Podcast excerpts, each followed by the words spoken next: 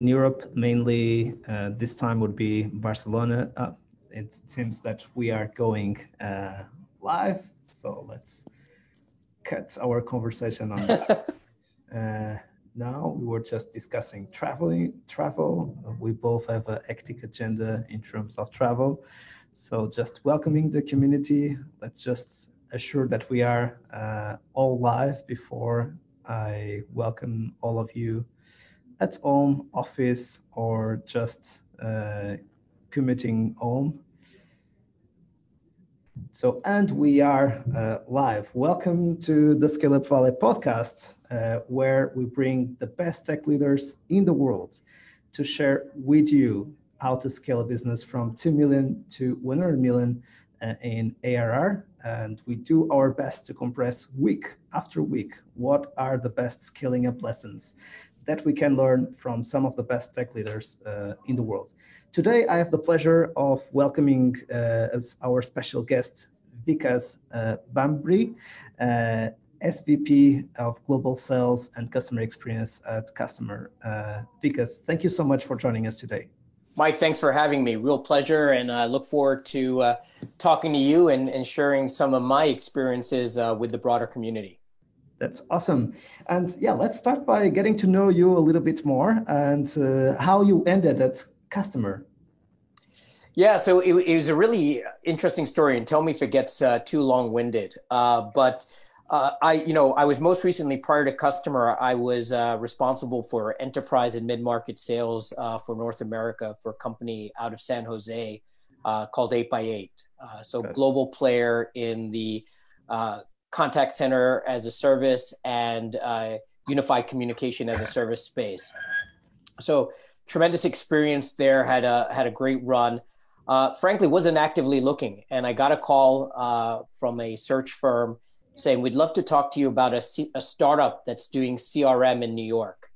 And I said, I heard two words, startup and CRM, and I said thanks, but no thanks uh, I, have got I've got the uh, the battle scars from having competed with uh, Salesforce.com uh, back in my Oracle days, and uh, I had no you know real interest to to do it again. So so I I said no, carried on. Uh, fortunately for me, they persisted, and when I heard about the story of Kustomer, you know, it was really you know exciting for me. One the co-founders are senior tech leaders who've built platforms at scale at previous companies. So that was very, you know, interesting to me. Like, you know, some really smart people. Uh, not only the co-founders, but some of the early investors. The second piece of it is, you know, at the end of the day, I am a CRM contact center uh, person. I've been in the space for 20 plus years, so I, I'm passionate about it. So when I heard about the story of the platform, I said, this is truly unique and it's something that we have been trying to achieve in the industry for the 20 plus years that I've been a part of it. So I said, if, if what you're saying to me is true, then these guys are really onto something. And I, I'd love to dig deeper. And the third piece for me was being part of a leadership team that wanted to be build a great tech company in New York. Uh, reality is, you know, everybody when they think about B2B SaaS or tech companies, everybody thinks about Silicon Valley. And for a, a lifelong New Yorker, you know, I, I grew up here. Uh, New York is a very important part of, of me and, and my life. I would love to be part of a team that builds a great uh, SaaS company out of New York. That's awesome. And I think that um, we have multiple teams across the globe who are proving it that it is possible to build up a company from anywhere in the world uh, nowadays. Sure. Let's think, for instance, out of uh, UiPath who decided to scale to New York uh, from Romania. So who would say, uh, and with all the respect to uh, Romania, that uh, one of the next uh, unicorns would be coming uh, from from Romania. So and of course, New York has much more examples out there. sure. Show the the power of it. So that's that's awesome and that's also part of what we do uh, as a mission to share with all and to connect people so you can learn from each other and and build those amazing companies with with amazing um, leaders. So let's let's bring the conversation bring into the conversation the 10 Rockefeller habits. So for the ones who are joining us uh, for the first time today, the 10 Rockefeller habits are a set of very simple habits, very simple principles that were kind of applied by John Rockefeller, one of the most successful businessmen in the history of the United States, and that he believes was responsible uh, for the empire that he has uh, built. And the Rockefeller habit number one is the executive team is healthy and aligned. And you just said that part of what convinced you to, to join Kustomer was really the quality of, of the team. And um, I would like to, to, to ask you um, from stage of growth to stage of growth, what we see is that you, we need always to keep changing something into leadership team because of course uh, a team that helped us to go from 2 to 10 million ARR or from 10 to 20 20 to 30 needs to be uh, a little bit uh, different. And sometimes it's not because we need to fire that specific person. It's just because maybe that person is not also having fun and he or she wants to join another company that now is going through the same kind of challenges and can add much more value there and have much more fun sure. than uh, keeping uh, in the, company. So, uh, how, how do you see yourself joining leadership teams who need to go through this transition? And uh, how, how, what do you think about this, of the importance of keeping iterating on the versions of your leadership team uh, as you grow? Or even about yourself, your own role. You need to change also your own personality. Yeah, no, that, that, that that's a great question. I, the way I look at it is there's no hard line right? There's no you know uh, there's no must you know I, I know there's so many different uh, blog posts and podcasts and other things where you know you've got the the zero to one per team you've got the one to ten team you've got the 10 to 50 team etc I, I think it really boils down to a couple of key things. One is the individuals themselves. What are their backgrounds and their experiences? Uh, you've got somebody like myself who, you know, frankly, most of my time has been in large companies. You know, I, I mentioned or- Oracle previously. I've been at $150 million publicly traded companies. So for me, this was a unique experience to come to an early stage startup and, and really be part of the team to build it from scratch. Uh, so that, you know, that in itself really boils down to the individuals and their experiences and what are you trying to achieve and where are you trying to go. So I think we're looking to build a big enterprise class software company as soon as possible. So that experience that I bring to the table, that some of my peers are, you know, our VP of finance uh, came from Dropbox, Zendesk, uh, TalkDesk. So he's got a tremendous amount of experience. So bringing in people for really where you're headed, I think is really critical, as, as especially as a co-founding team or a board. This, the second piece of it is the individual's willingness to learn and grow uh, you know, you may have somebody that comes in and is perfect for your stage, and maybe they're they come along for that ride because they're not satisfied in their own experiences and they want to continue to learn and grow. And then to your to your last point about actually enjoying the role and being part of that growth, because there are some people who look, I you know, I am a builder. There there will come a time where you know this thing is so well oiled that maybe I'm no longer excited by this. But I think what's very important, especially once again for a co-founding team, is we have so much IP and intrinsic value in this individual. Yes, maybe they they have outgrown or maybe they're bored of the, their current role. Is there something else they could do in the business? Could they go build our European business? Could they go? Could they get, go? They, could they go build our APAC business? So I think those are the things to think about as you look at different individuals and their journey. And then most importantly at an you know executive team layer what do you need within the team and where are your gaps? You know you may find that we're really strong you know from an execution standpoint but maybe we don't have a focus or somebody who's got a inclination to go drive culture or uh, you know or build teams. And maybe we need to add that skill set into our arsenal. So i think so those are some of the thoughts that i have very very good point. and assuming that we that we have the right team in place for each stage of growth then it comes the very difficult decisions that this team needs to uh, to make, or even the CEO needs to step up and, and take the final decision when we are not able to do it um, as a group. And that, that's a, a little bit about, or a lot about the Rockefeller habit number two, which is everyone is aligned with the number one thing that needs to be accomplished this quarter to move the company forward. So kind of doing the exercise from the BHAG or the big hairy audacious goal, the long-term vision, and coming back to the next quarter and having also the vision for what is the midterm, the one to three year um, uh, milestones that we want to achieve to get to our BHAG. And this can be related with serving mid-market or enterprise. Uh, this can be related about launching product two or product three. This can be related with uh, launching two or three geos, uh, the APAC region, etc., etc. And usually we always believe, and especially when we are scaling, that we need to add much more layers to scale faster. And nothing is more uh, counterintuitive because this will slow us down. So yeah, really saying no, no, no, no, and what we always uh, learn about, it's it's super difficult to do in action because we also have the fear of of missing uh, out uh, any path to to grow. So how are you able to manage yourself into your own team and also uh, influencing with your experience your leadership team to assure that you are not trying to do too much uh, at the same time? Sure. So so if you think about a large company, right, you can set annualized goals. Because frankly if you think about it you're sitting there january 1 as a leadership team you set an annual goal. By the time you actually get the organization to pivot to start focusing on that goal you know you're you're basically a quarter in. So you really have 6 months of execution before you start thinking about the next. At an early stage company i think it's fundamentally different.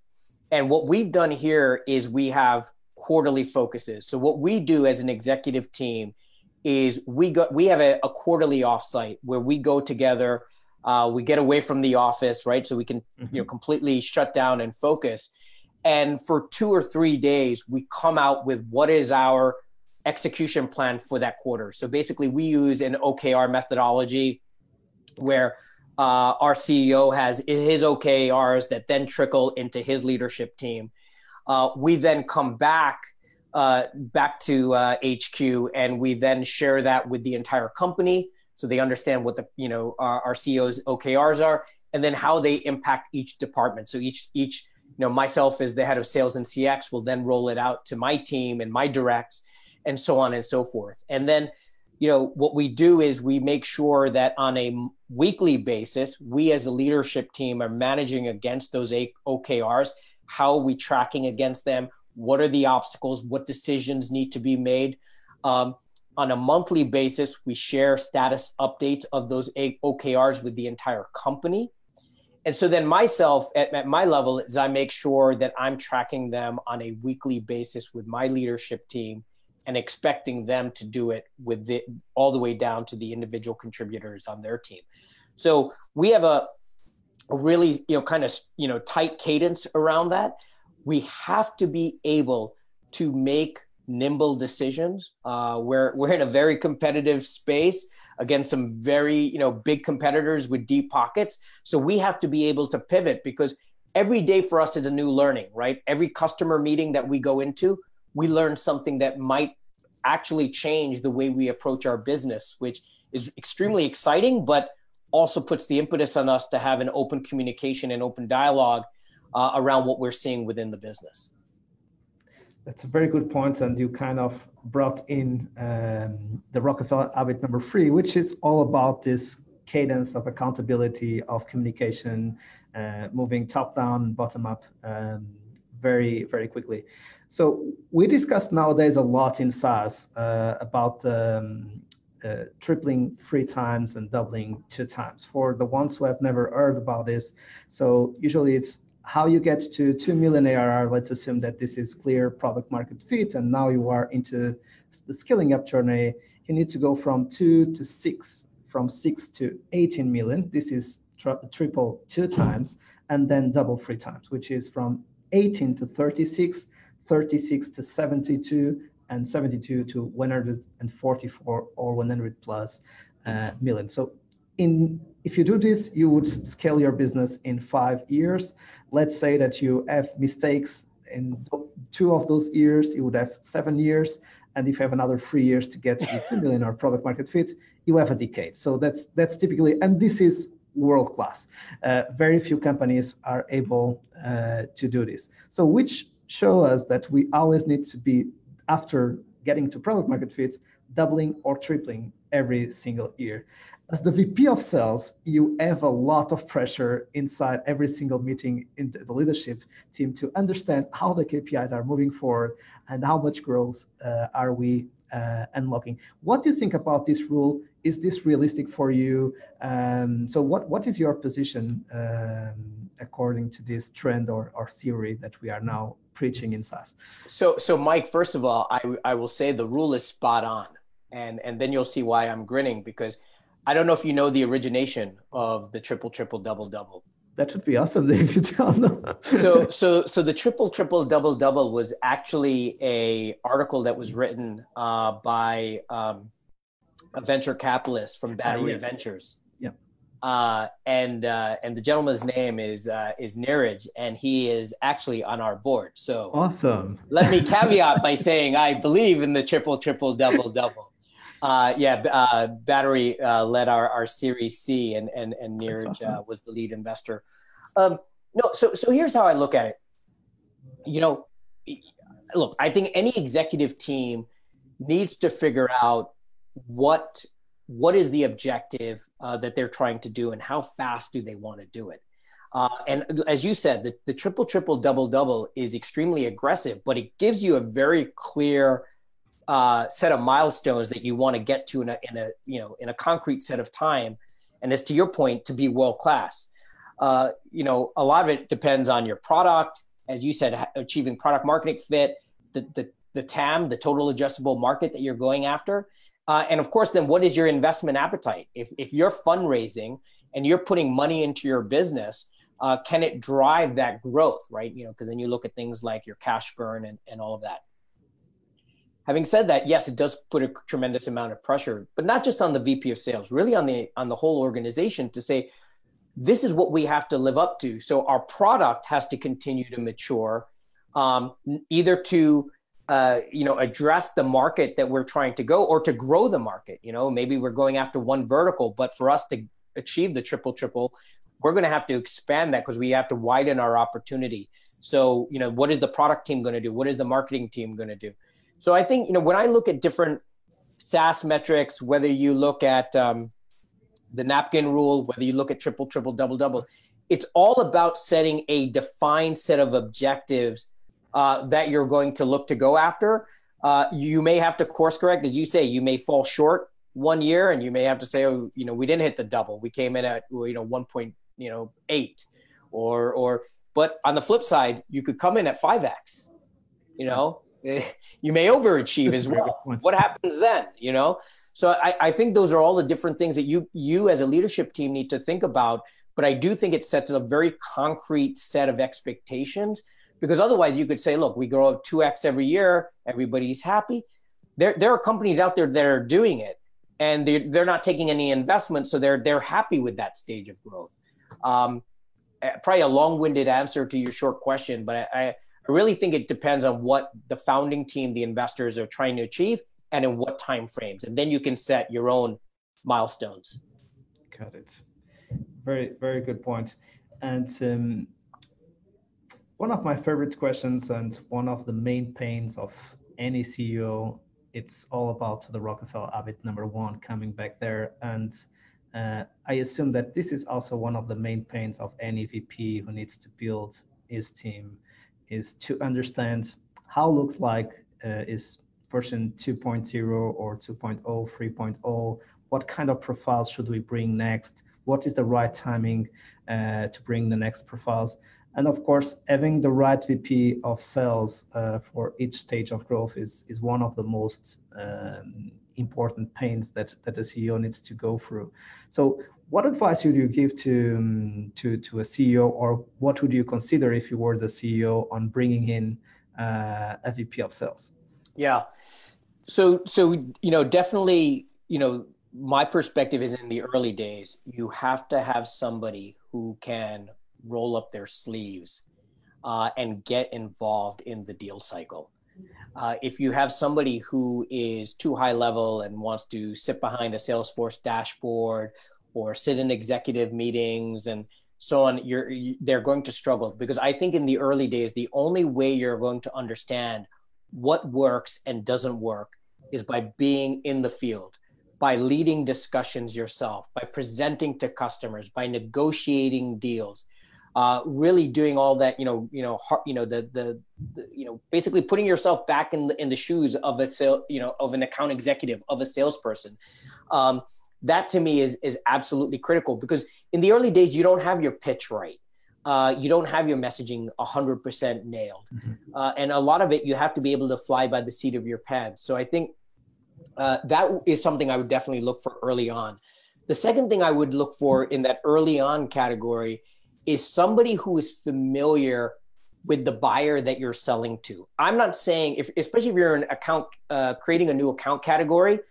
Uh, for example, maybe you're a sales acceleration tool and you're you're creating a new category. Uh, you need somebody who has at least sold to a head of sales before, right? Because they understand the pains, they have that rapport, and maybe they even have some existing relationships that they're bringing to the table. So I think all of those are important early on in in your kind of your first hire. Then as you mature, then you start looking for somebody who can scale. Ideally, you know, it's that same individual can start building a team. And then you're looking for somebody more who along the lines of, you know, very big part any sales leader's role is recruiting. And salespeople in particular are very focused on the type of leader that they're going to work for. Um, you know their expectations are different than hiring uh, you know engineer you know engineers when they're looking for an engineering leader are very specific and i'm looking for somebody i can learn from who's going to teach me new ways to code etc sales professionals not necessarily looking for that. You i mean you have sales professionals who have 20 years of experience who end up working uh, for a sales leader who may not have that same level of experience but they're looking for somebody who has gravitas who can get obstacles removed who's going to make sure that the compensation plan is actually honored by the company that they're working for. Believe it or not that's that's a challenge in the industry. So all of those types of things. And then of course ultimately you're looking for somebody who can scale the business. You know has somebody uh, operated a business outside of maybe your core ge- geography is europe but you know eventually you're going to need to go to the us has somebody built and led an organization? Do they understand what it takes to penetrate that global market? So I think as you scale the business, you will look for different things in that uh, VP of sales. Got it.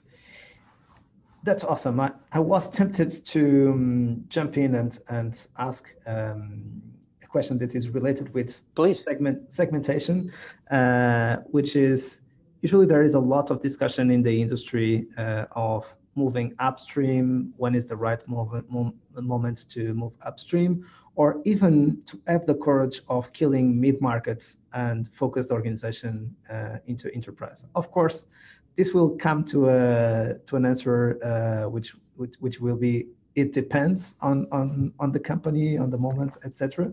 But from your um, experience, uh, what advice can you offer for, for leaders to kindly assess this strategic issue and um, try to make the right decision for, for the stage of the company? So, so it's really critical that you know when you're you know as, as a as a founding team when you're when you first go to market is you you you want to make some educated assumptions but you don't want to make some fixed rules and you know, I'll I'll give use Kustomer as an example.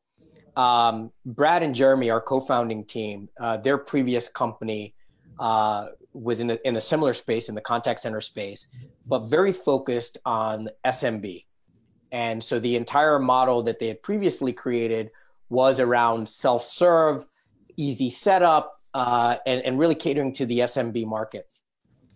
When they actually started building Kustomer, the, the platform, that was their original concept was hey let's do a better version of what we had previously done but the entire mindset was to go after that that same market the smb contact center market.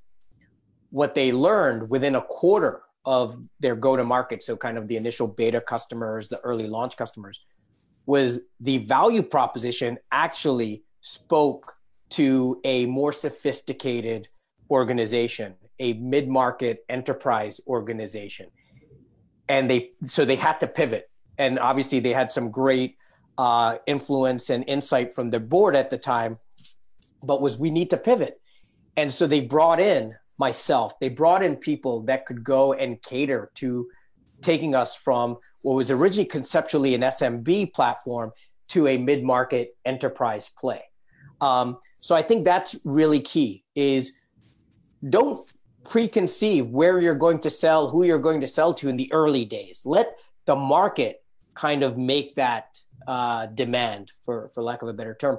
The second piece of it is don't also, at the same time, once you start getting that market traction, you, to the point you said about going mid market to enterprise, don't jump too far ahead. Where I see people doing, I was recently talking to somebody at a company, pretty mature company, that decided they, you know, they were going to come into this fiscal year, and because one of their competitors was doing really well in the large enterprise, they were going to create a team that was going to go after large enterprise.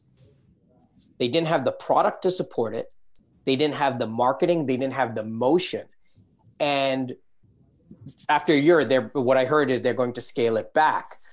My approach would have been why not do a test? If your core business is the mid market, why don't we have not set up an entire team, but one or two individuals or some members of that marketing team who maybe are, you know, are, are best sellers, go in and try to see if we can penetrate uh, these enterprise accounts. Do we have the product? Do we have the value proposition? Uh, you know, do we have the ability to generate leads and interest? And then once you get it, then it's like, okay, now we've got one, maybe two. Now you put a bit more firepower behind it. Um, so that's kind of the approach that I've historically taken is you want to kind of, I say, you know, kind of punch slightly above your weight and then put, you know, it's kind of like, you know, here, push behind it and then take take incremental steps you make big steps and the rest of the organization is catching up behind you as a sales leader, you're basically setting yourself up for failure. That's that's a very good point. Is really being humble and listening to the markets and not trying to go uh, against the markets.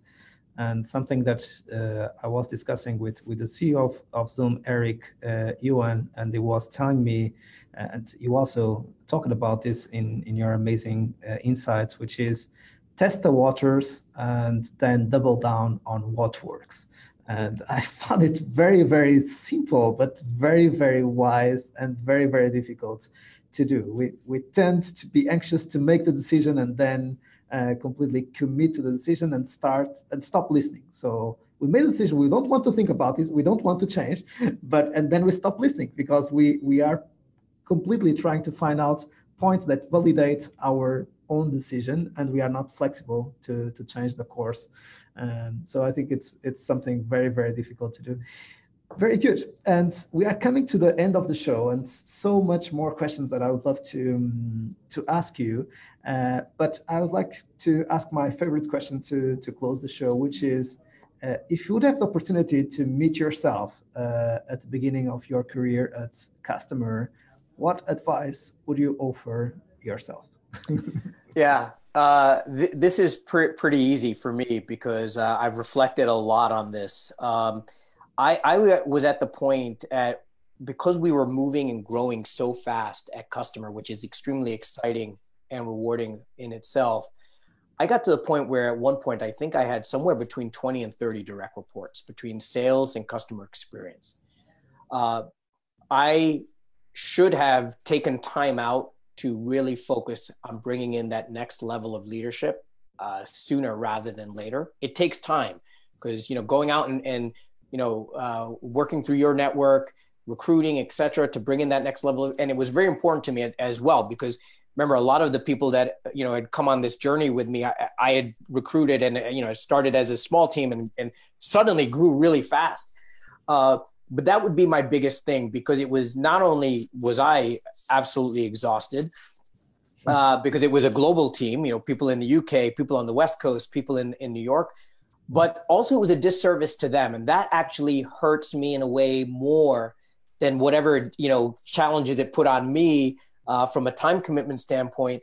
It was, I didn't think I did a full service to these individuals, my team members, and their ability to grow in the early days and really, eh, you know, uh, embrace the journey they were on, right? Because I was giving them, you know, fly by, you know, 15 minutes, I can give you five, you know, and and so that would that's my my you know kind of feedback to my younger self and also to a lot of people that are in my position uh, that are starting out at early stage companies. I'm like, look, whatever you do, bring in that next level of leadership sooner rather than later, even if you have to go fight for the budget, whatever it is uh, because it will help you and it will fundamentally help your team in the long run. Very, very good points. And just a, a final one, which is, and what are your next big challenges ahead? So, how would you like to build your legacy around in your career? So, so for me, uh, you know, I'm getting to the stage of my life where I, am starting to think about that, uh, and and and you know, which is crazy. I don't know how I got here, uh, but you know, to me, I I, I want to be remembered. Yeah, not sure I, what wanna, you are talking about, but okay. yeah, yeah. I I want to. Yeah, I've got a birthday coming up in January, so I you know I want to be remembered as uh, somebody who built uh, and led great teams um, I take the responsibility of every individual who comes into my organization very personally. I'm very proud of some of the successes uh, that some of my team members at LivePerson, 8x8, and now Kustomer have had in their journeys at that company and then beyond, right? I have a person that started out for me as a sales engineer who's now a, a, a VP of sales uh, for a software company. So I just love seeing that. So that is really for me, as I look at the next, you know, 10, 15 years of my career. Uh, I want to be part of great leadership teams that build great companies. Uh, and, you know, I'd love, you know, for people to remember me as a, as a leader uh, that inspired them, that they work for and learn from. Thank you so much because it was really a pleasure to have you on the show and you have really inspired me at least and, and I'm sure our community as well. Thanks, Mike. So to our community, thank you so much for, for joining us and for always being so loyal and so supportive. Uh, feel free to reach out to us uh, in order to challenge us with new topics that you are facing so we can keep compressing the key scaling up lessons to help you scale your business from 2 million to 100 million uh, ARR. So see you next time and thanks again for joining.